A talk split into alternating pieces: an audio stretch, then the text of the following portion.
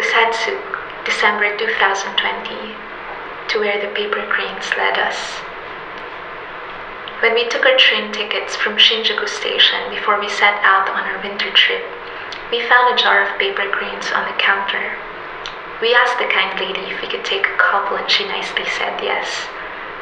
We kept those paper cranes with us all the way through the trip.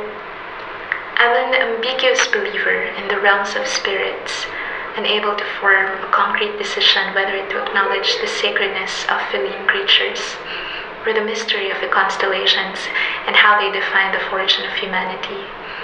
But I believe with every inch of my being that those grains led us to a small charming ryokan in Kusatsu, an onsen city in the Gunma prefecture. The hotel we were supposed to check in at closed earlier than expected, and we were at the brink of spending an entire night outside. Although we pretty much had the entire city as an onsen, and we could have sat down beside the outdoor hot baths to pull through the night. After a few minutes of desperation, complaint, and embarrassingly asking people for a spare room, we chanced upon a traditional Japanese hotel, and there we decided to spend the night, much to our desperation and being left with no choice.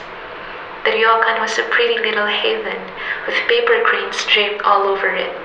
This room, 160 kilometers from Shinjuku, where the paper cranes have fetched us, made us feel at home, welcomed, anticipated even. Seeing these cranes above my head, I couldn't help but feel a sense of gratitude. Our winter journey, as it seemed, has come full circle.